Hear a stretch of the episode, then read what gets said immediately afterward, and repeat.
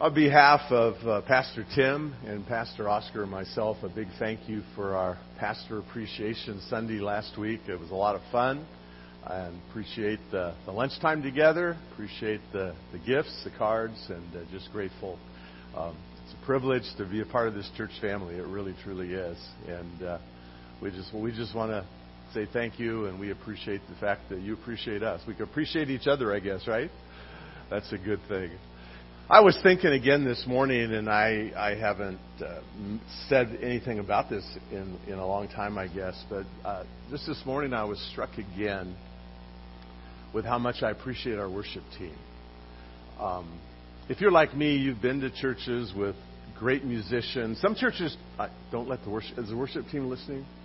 Some churches pay people to lead worship for them, and so they have professional singers and I've been in those services, and, and my impression oftentimes is we're, we're performing, we're, we're putting on a show. And I appreciate the fact that our worship team leads us in worship. And it's not a, it's not a performance. And so uh, I just want to encourage you take opportunity as well to just express appreciation to them. They're here every Sunday. Uh, they practice every week, or most every week. And uh, I just want to acknowledge uh, them as well. Lord, we come this morning as we've been reminded, we, we come with that great privilege to be in your presence.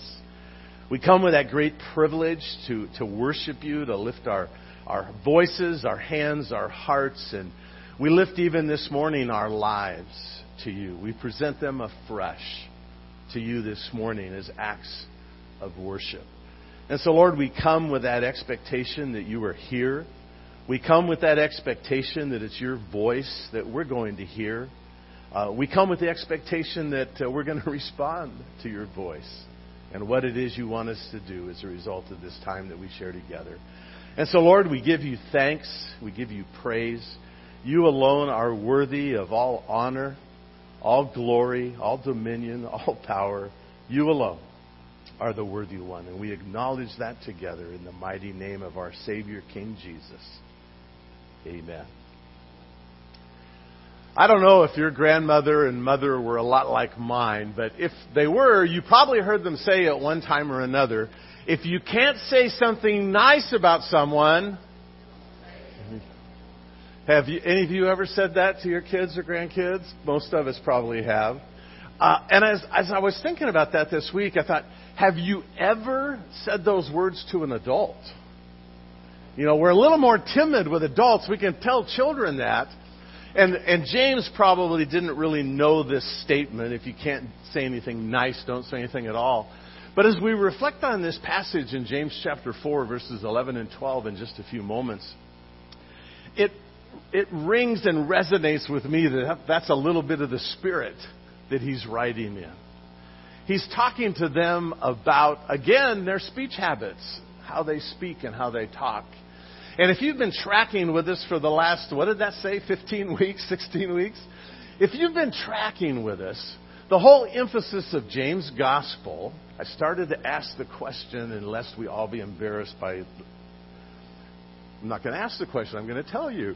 The whole theme of James' book is a living, genuine, real faith. Do you have it? And that's what he's emphasizing. That's what he's trying to communicate.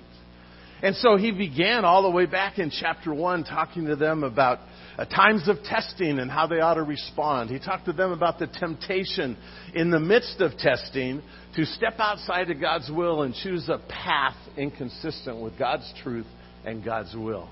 In chapter 2, he talked to them about favoritism and how you treat each other. And as he progressed through there, he talked very strongly about their faith. Do you have a, a dead faith? Do you have a, a demonic faith? Or do you have that dynamic, living, real, true faith? And so he's been developing this theme. And if you were tracking last Sunday, um, he talked to them as chapter 4 opens up. And he says, Where do, what's, what's the source of all the quarrels and all the fights and all the difficulties? The implication is what? They've got some fights and quarrels and difficulties. And James basically says to them, you know, the problem isn't external stuff. The problem's in here. The problem is selfishness and pride. And so he calls on them in those first first 10 verses of chapter 4 uh, resist the devil, he'll flee from you. Submit to God. Humble yourselves, and he will exalt you.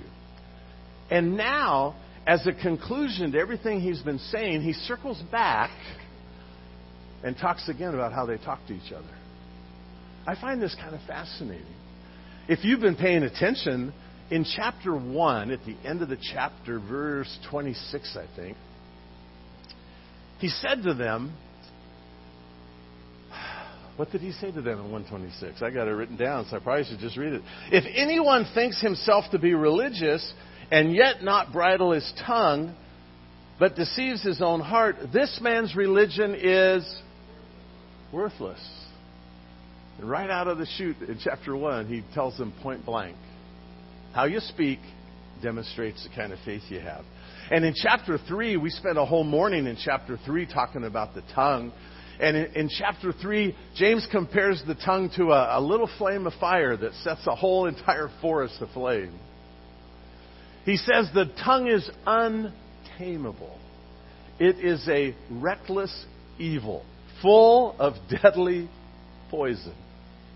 And so now he's circling back as he's concluding this whole section in chapters 3 and 4.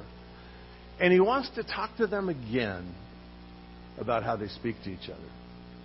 And my impression as I read this passage is everything else he's been communicating was, was kind of general. It was kind of uh, generic. He didn't name names and, and call people out, right? But it almost feels to me, as I read verses 11 and 12 in chapter 4, that James is getting, what's the phrase we would use today? In their face. And so I want you to come. We're going to read these two verses, and then we want to talk about James' concern. Because the concern of James is very real in the world in which you and I live today. This isn't simply something that was true 2,000 years ago. This is very real, very true in the world in which you and I live. And so in chapter 4, verse 11, he says to these, these believers, do not speak against one another, brethren. He who speaks against a brother or judges his brother speaks against the law and judges the law. But if you judge the law, you are not a doer of the law, but a judge of it. There's only one lawgiver and judge, the one who is able to save and destroy. But who are you who judge your neighbor? And so, if you remember, the readers that James is writing to are Jews who, under persecution, have fled from Jerusalem. They're scattered. They're continuing to suffer. They've left home. They've left family. They've left jobs. And they're continuing to experience suffering and difficulty and challenge. And in the midst of this context, James is saying to them, You don't talk to each other the right way. You need to take into account the proper way to talk to and about each other. And so he begins in verse 11 with what I want to call this morning a rebuke. He rebukes them for their behavior. And so he expresses it in these words Do not speak against one another, brethren. Don't speak against each other. And this morning, if you have uh, English Standard Version like Tom or the NIV like Bob or somebody may have a New King James, I think all of those translations say don't speak evil of one another. The word in the original language is two words combined the word down and the word to speak. To speak down, to put people down. And James is saying this isn't the way that we're supposed to talk. And the tense of the word in the original language suggests to me that what James is really saying is stop speaking against one another. He's rebuking them for their behavior. Does that kind of stuff happen today? You know, uh, we, we think of words that come to mind as I think about speaking against others. There's what we commonly refer to as gossip. And gossip is when I talk about somebody else, but the facts that I'm communicating may or may not be true. There's no confirmation of whether those facts are true or not, but I'm talking to someone about somebody else. I'm passing information. The other word that occurs to me when I think about this is a common word in your English Bible is the word slander. Where someone speaks about another person in such a way that damages their character. They speak about somebody in such a way that it lowers your opinion of them. And so James says to these, these brothers, brothers and sisters in Christ, stop doing this. Don't do this. You know, the scripture talks about a lot about loving one another, right? Anyone ever read those verses? You know, that's a pretty common theme in our Bible. And the way that I talk about you to somebody else demonstrates whether I'm loving you or not. And James, James is rebuking that kind of behavior. And it's interesting that he moves on from this rebuke and gives the reason why he's rebuking them. And he goes on and he says, He who speaks against a brother or judges his brother speaks against the law and judges the law. Does the law say anything? Think about the Ten Commandments for a minute, a little test this morning. Do the Ten Commandments say anything about how we speak to one another? Huh. I know it says, what is that? There you go. The ninth commandment. Probably if you were like me and, and, someone says the Ten Commandments, you think about the ones you can remember, like, you know, don't lie, don't steal, don't commit adultery, honor your father and mother. But I think one of the challenges we face is when the, the ninth commandment says, um, don't bear false witness. This is so common in our culture that we don't even, we no longer regard it as something that's bad. You turn on your television, you turn on the newspaper. How much of what is communicated could fall into the camp of gossip or slander? It is so common, we no longer regard it as something that is bad, something that is wrong, something that shouldn't be done. We just accept, accept it as reality. And James says, if I speak evil of you, if I, if I speak against you, if I engage in gossip or slander, I am in violation of God's law, God's word, God's truth. And so that's a that's a pretty strong statement, isn't it? For something we kind of take as not that big a deal, frankly. Talk about that not big deal thing in a little bit. Um, these Jews understood from the very beginning of childhood the very basic foundation of their Jewish faith what is called the Shema. In Deuteronomy chapter 6, verse 4, it says, Hear, O Israel, the Lord is our God, the Lord is one. And that is a basic foundational truth in the life of a Jewish person growing up and being taught God's law, God's word. And the next verse says what?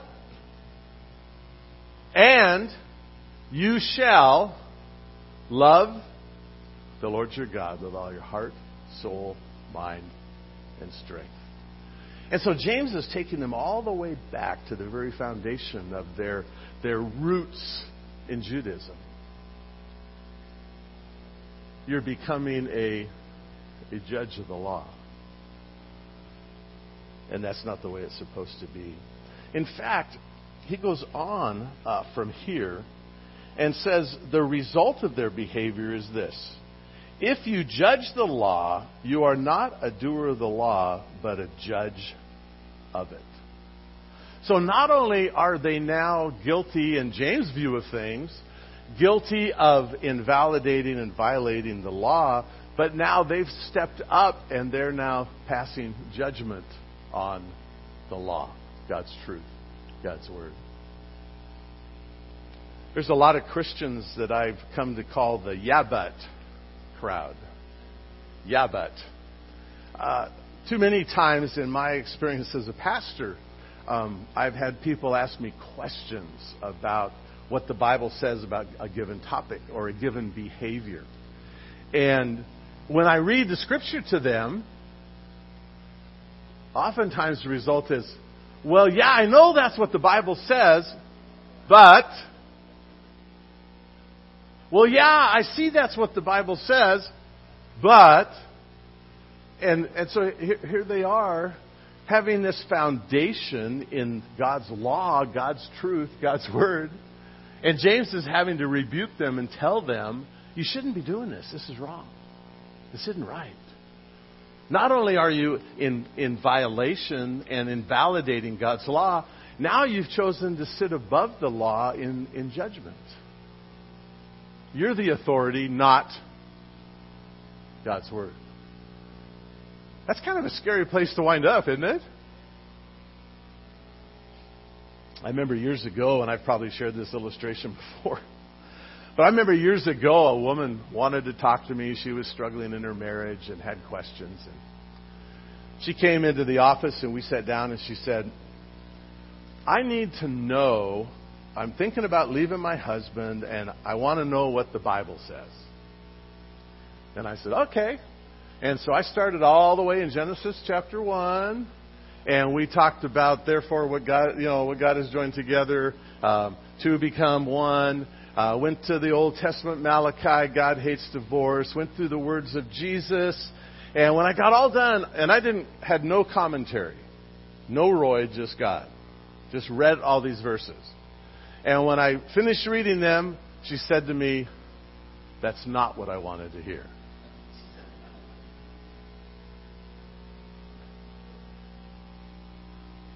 That's a sad, a sad place to be as a pastor. That's not what I wanted to hear. Well, that's what God says. That's what God says.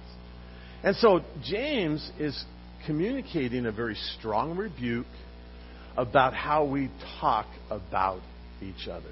Don't speak against a brother or sister. We're family, by the way. Janine talked about that when she spoke earlier in the middle of our service. Uh, we're family, right? We're brothers and sisters. And uh, last week, when Pastor Oscar was preparing his message and, and we were talking about chapter 4 and all the problems and everything, I said, oh, I've got a great sermon title for you. What's that? Can't we all just get along?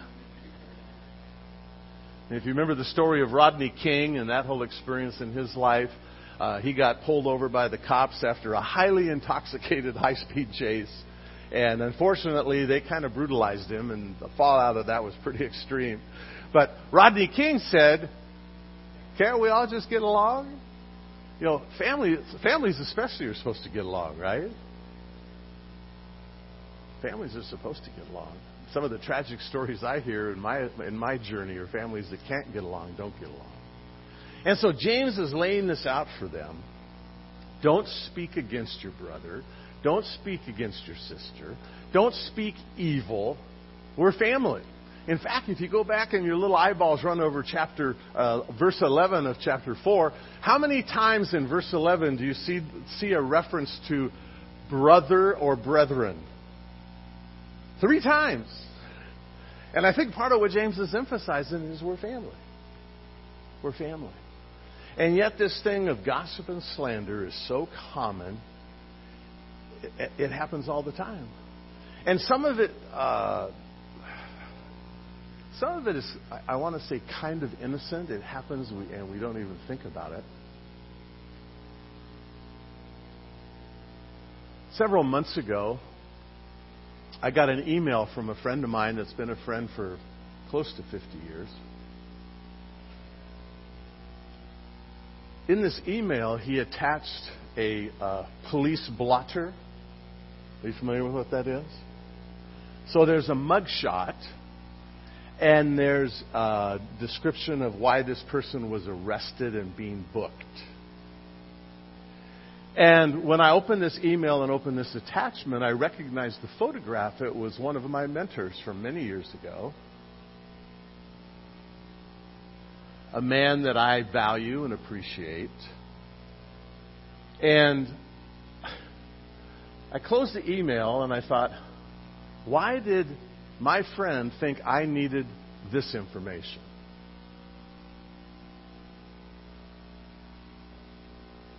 Why did he send this to me?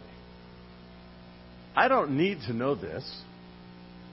It doesn't help me. Frankly, it hurt me a lot. And he's not communicating something to me that I can do anything about. I can't help my friend. He's been arrested, he's been booked, he's been released. What's the point? Well, after many months, I'm still trying to figure out what's the point. But what happened in that simple email was damaging to me personally in the esteem that I held my former mentor in. And so I would say that's an illustration of exactly what James is talking about. Passing on information to another people, they, another person that they do not need to hear, they can do nothing about. It doesn't advance the kingdom. What's the point? It happens all the time. And I've pondered on why my friend would send me this email. Then I pondered how many other people did he share it with? I had another experience this week. Um, a couple that I barely know. In fact, I'd never met the wife. I had met the husband through an interesting set of circumstances that are way too much time. But he and I did a bike ride together from his place out in Rancho Cucamonga down to Seal Beach. And I spent whole entire day with him. We're friends on Facebook, but I haven't seen him or talked to him since that day we did the bike ride. So out of the blue, he calls me last week and says, My wife and I would like to talk with you. Great. Happy to help. What, when can we meet? So we met Friday morning, had breakfast together, and so I had like a week to think about why are, why are they calling me? Why do they want to meet? What's going on? And I had created all kinds of possible scenarios. None of them were right. And so they unfolded a story for me where the wife had developed a very close relationship, friendship, with a woman who was a staff member at the church they attend. And they were having some challenges and some difficulties with their relationship in the church. And they thought I'd be neutral and impartial and might be able to help. And so they unfolded this story where this woman who was the church staff member was having challenges and difficulties because of not feeling included and accepted. It's, it's kind of an interesting scenario. There's three pastors and a woman in children's ministry and trying to figure out how to make these relationships all work. Well, this woman who's a staff member at the church confided in this wife of the couple that I met with.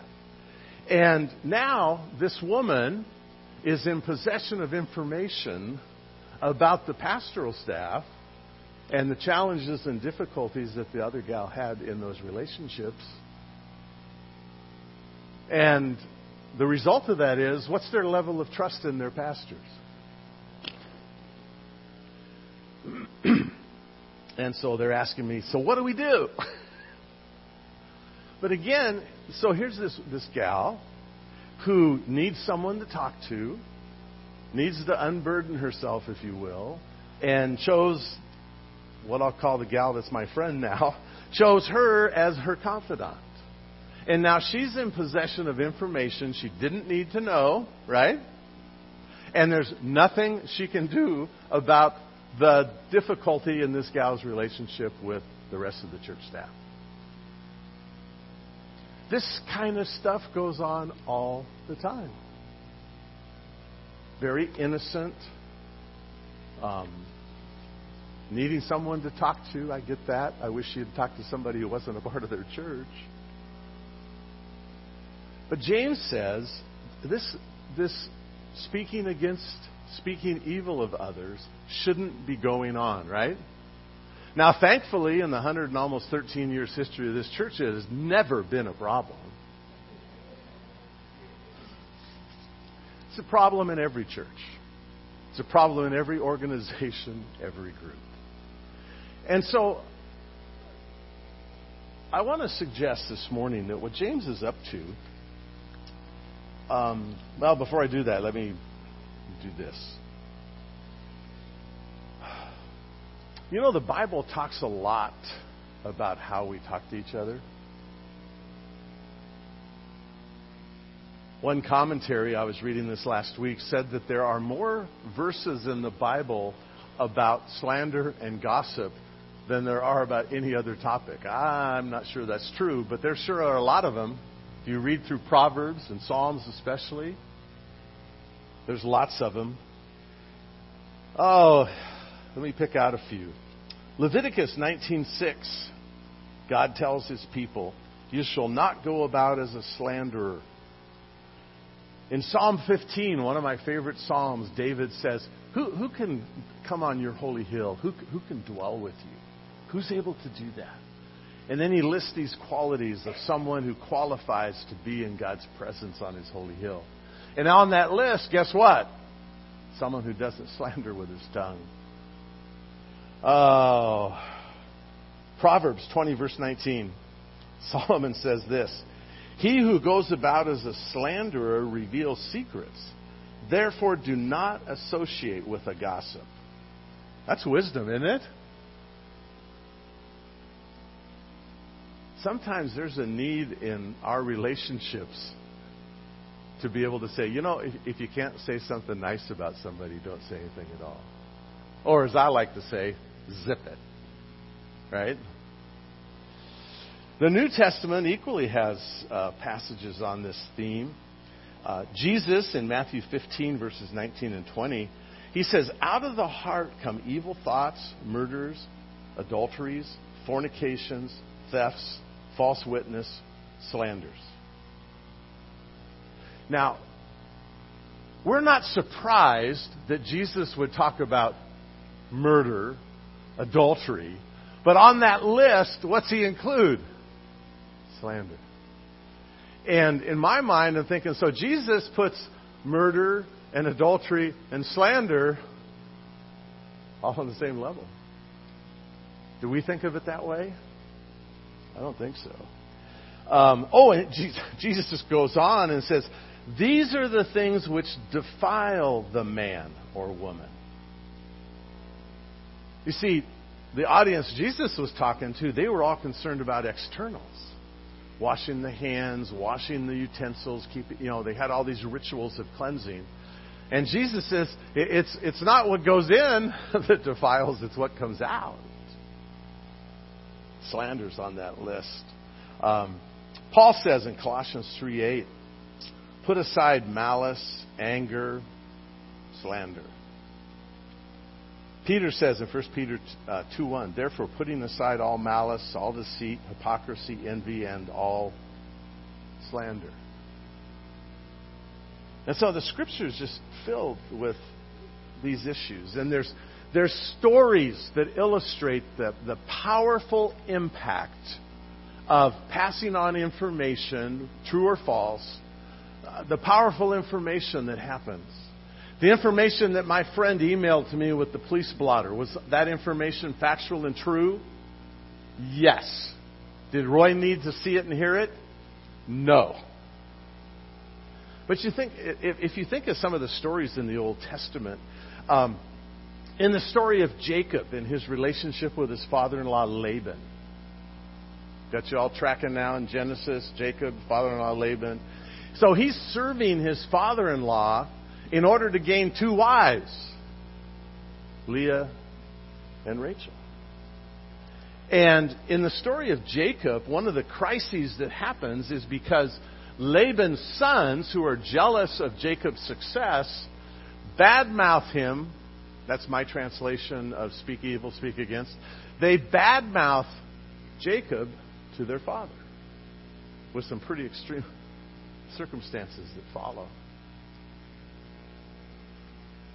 If you know the name Jezebel, in the account in the Chronicle of the Kings, Jezebel has, she speaks against a man by the name of Naboth who owns a vineyard that her husband wants and Naboth won't sell it.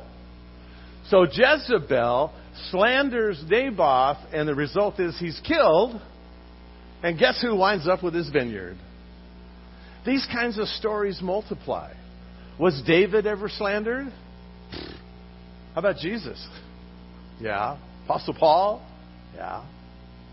The scripture is filled with stories and examples.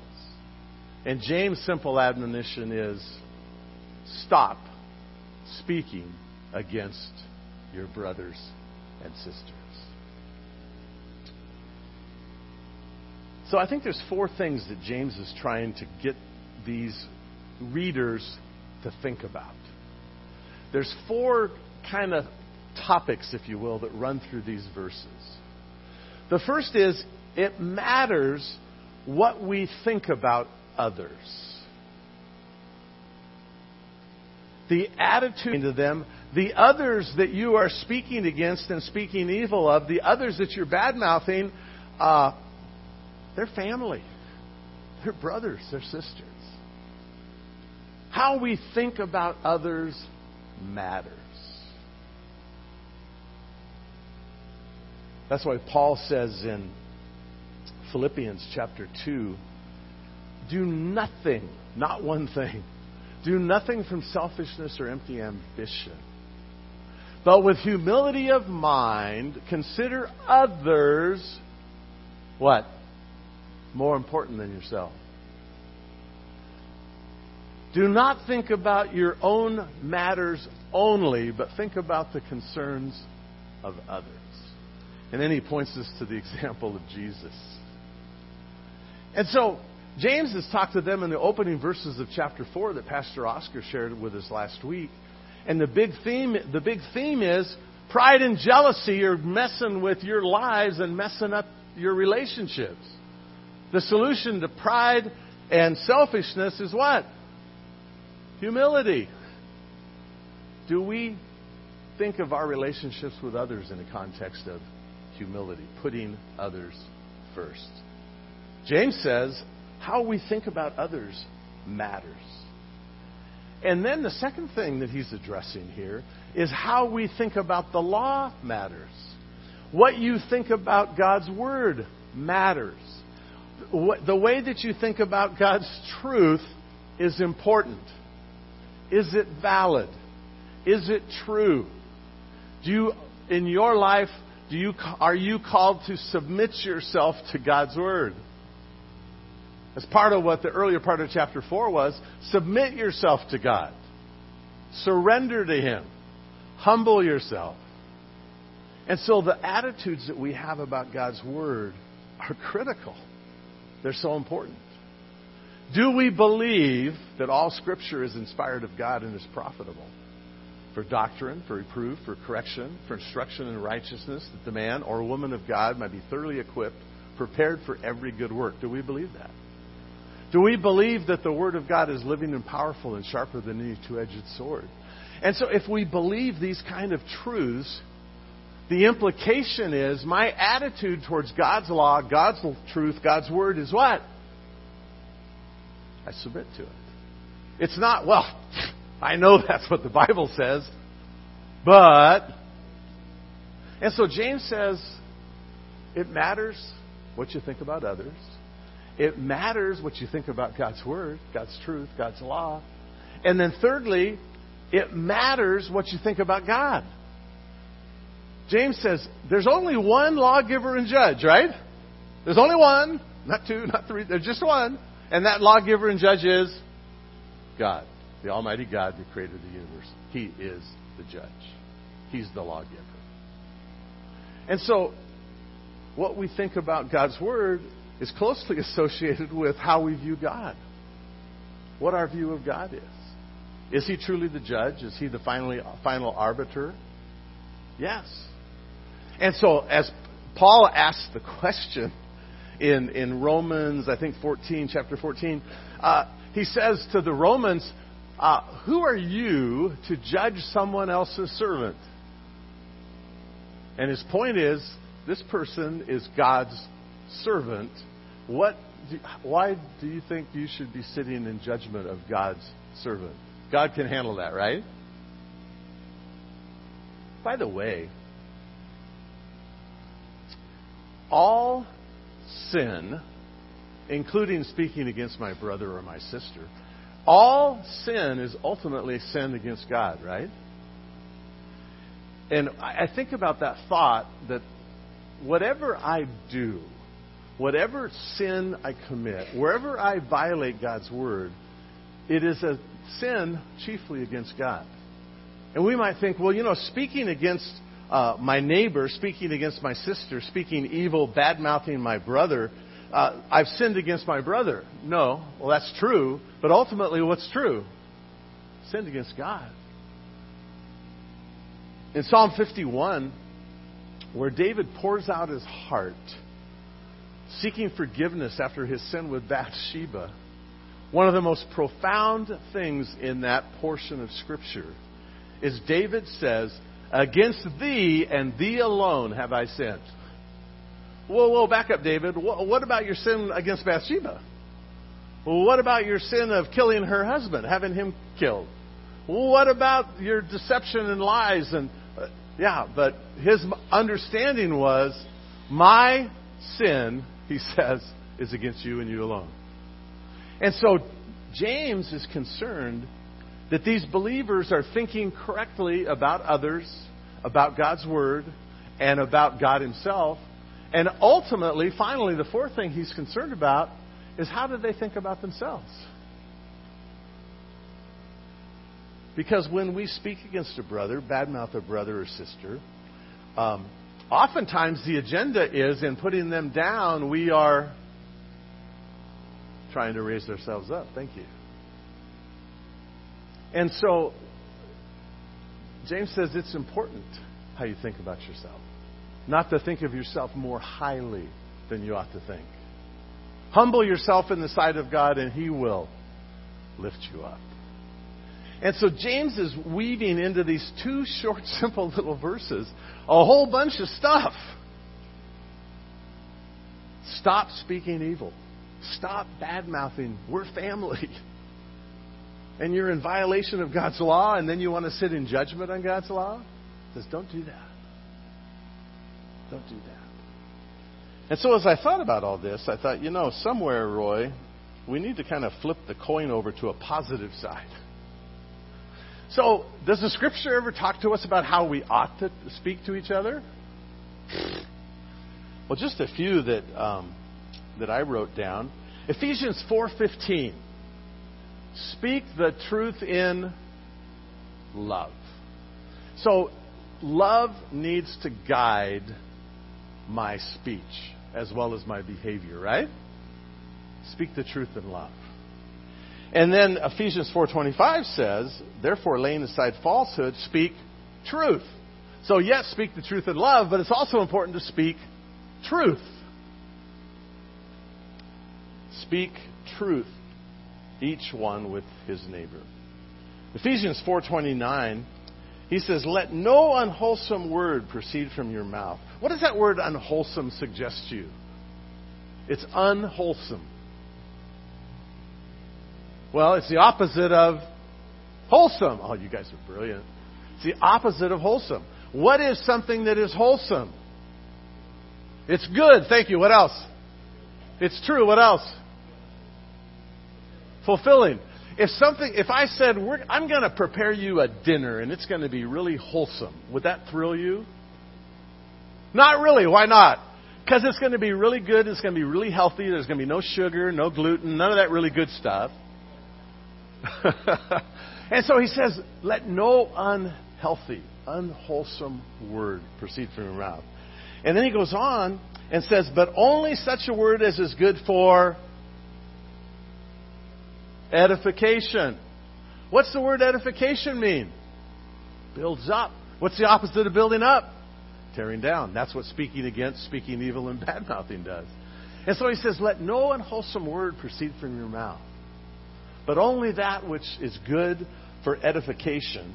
And then notice he follows that statement with this according to the need of the moment. Did I need to get that email with that police blotter? Did it meet any need in my life at all? None. Did it build me up? for edification, to meet the need of the moment, so that it will give grace to those who hear. Are you in the habit of consistently extending grace to others? That word grace is the idea of it's undeserved, it's unmerited. I'm giving you something that, you know, I'm just giving it. No strings attached, not expecting anything back. I've been trying to train myself to do that with the. Can't say that word, that's not a good word. The people on the freeway who cut right in front of you like that. I had a guy this morning. He's in the he's in the carpool lane or the the number one lane next to the carpool lane. I'm in the number two lane, and he goes flying past me and changes lanes with about one car length in front of me. And I look up in my rearview mirror, and there's nothing behind me for a quarter mile, but yet he needed to change lanes right in front of me. Those people. Anybody take driver's ed back when you were growing up and learn how to drive? Do you remember the rule of thumb when you go past a car and you're going to change lanes? At what point, well, I'm really testing you now. At what point were you taught it's now safe to move in, in front of the vehicle you just went past? You don't move over until you can see the full entire car in your rearview mirror. When you're that far ahead, you're good to right there. So, I have to give grace to those people. Instead of reacting like I did this morning, stupid people. Paul says, I need to give my brothers and sisters grace. He says in Ephesians 4:31, let all bitterness, wrath, anger, clamor, slander be put away. And then he chases it in verse 32, which I love. Be ye kind to one another be ye kind to one another, tenderhearted, forgiving each other, just as God in Christ has forgiven you. And then Colossians 4 6, let your speech be always with grace, as though seasoned with salt. What does salt do? Preserves. What else does it do? It enhances flavor, brings out flavor. Is my speech that which brings out the good? Is my speech that which preserves what doesn't need to be said, but it brings out the good, it brings out the best, it enhances the flavor, if you will. Let your speech always be with grace as though seasoned with salt, so that you will know how you should respond to each person. So James' message is simple stop bad mouthing your brother. A person with a real, genuine, true faith does not badmouth his brother. Is that true? If my faith is genuine, true, and real, which is James' whole point in his book, then I do not badmouth my brother or my sister. In fact, Scripture talks about this, just popped into my head, but it fits. Um, scripture talks about how you deal with a brother or sister who has sinned. Know, Jesus says you go one on one and you talk to that person. If they've offended or sinned, you go to that person, you talk to them one on one. And if they're not responsive to that conversation, then you go with two or three witnesses and have that conversation. If that doesn't work, then there, there may be opportunity and, and time where it needs to be presented to the whole church. Paul says in Galatians 6 if you see a brother caught in a trespass, restore him in a spirit of gentleness and fear, looking to yourself lest you too be tempted. So if there's a brother that appears to be in sin, his behavior is inconsistent with Scripture, inconsistent with God's truth, then the thing to do is you call a special prayer meeting and get 15 people together and pray for him, right? No, you go to the person and you're going, you go with the intent to restore. That word restore was used with the idea of, mending nets. Fishing nets that were snagged and broken needed to be mended or repaired. So you need to have the motive of restoring the brother. And you do that in a spirit of meekness and fear. Why? Well, looking to yourself lest you too be tempted. Because right time, right place, right circumstance, I could be as guilty of that sin as him. And right time, right place, right circumstance, so could you. And so Paul says, you go to the brother with the motive and the intention to restore, to rebuild, to edify, and you do that in gentleness, meekness, humility. And so I read this passage and I think to myself, so how, how do I measure up? How do I measure up to what James is saying? And so I'm going to ask you that question this morning. How do you measure up? James says, don't badmouth your brother or sister. Genuine, real, true faith does not badmouth the brother or the sister. How do I measure up? Have I been guilty of gossip, slander? How do I measure up? Is there something I need to change in my life and behavior? Is there something I need to confess? And my prayer this morning is that we would commit ourselves afresh in our relationships in this family. To not speak against, speak evil, badmouth a brother or sister. That we would make that commitment this morning. That's my prayer. And so, Lord, we would respond this morning to the call of James, his admonition reminding ourselves that it matters uh, what we think about you and your word, what it, it matters how we see others, how we see ourselves. Lord, I pray that you would give us an ability to honestly evaluate and acknowledge where we fall short. And I'm so grateful for the ministry of your Holy Spirit, the ministry of your word that speaks to us, that convicts us, that points us in the direction we need to go.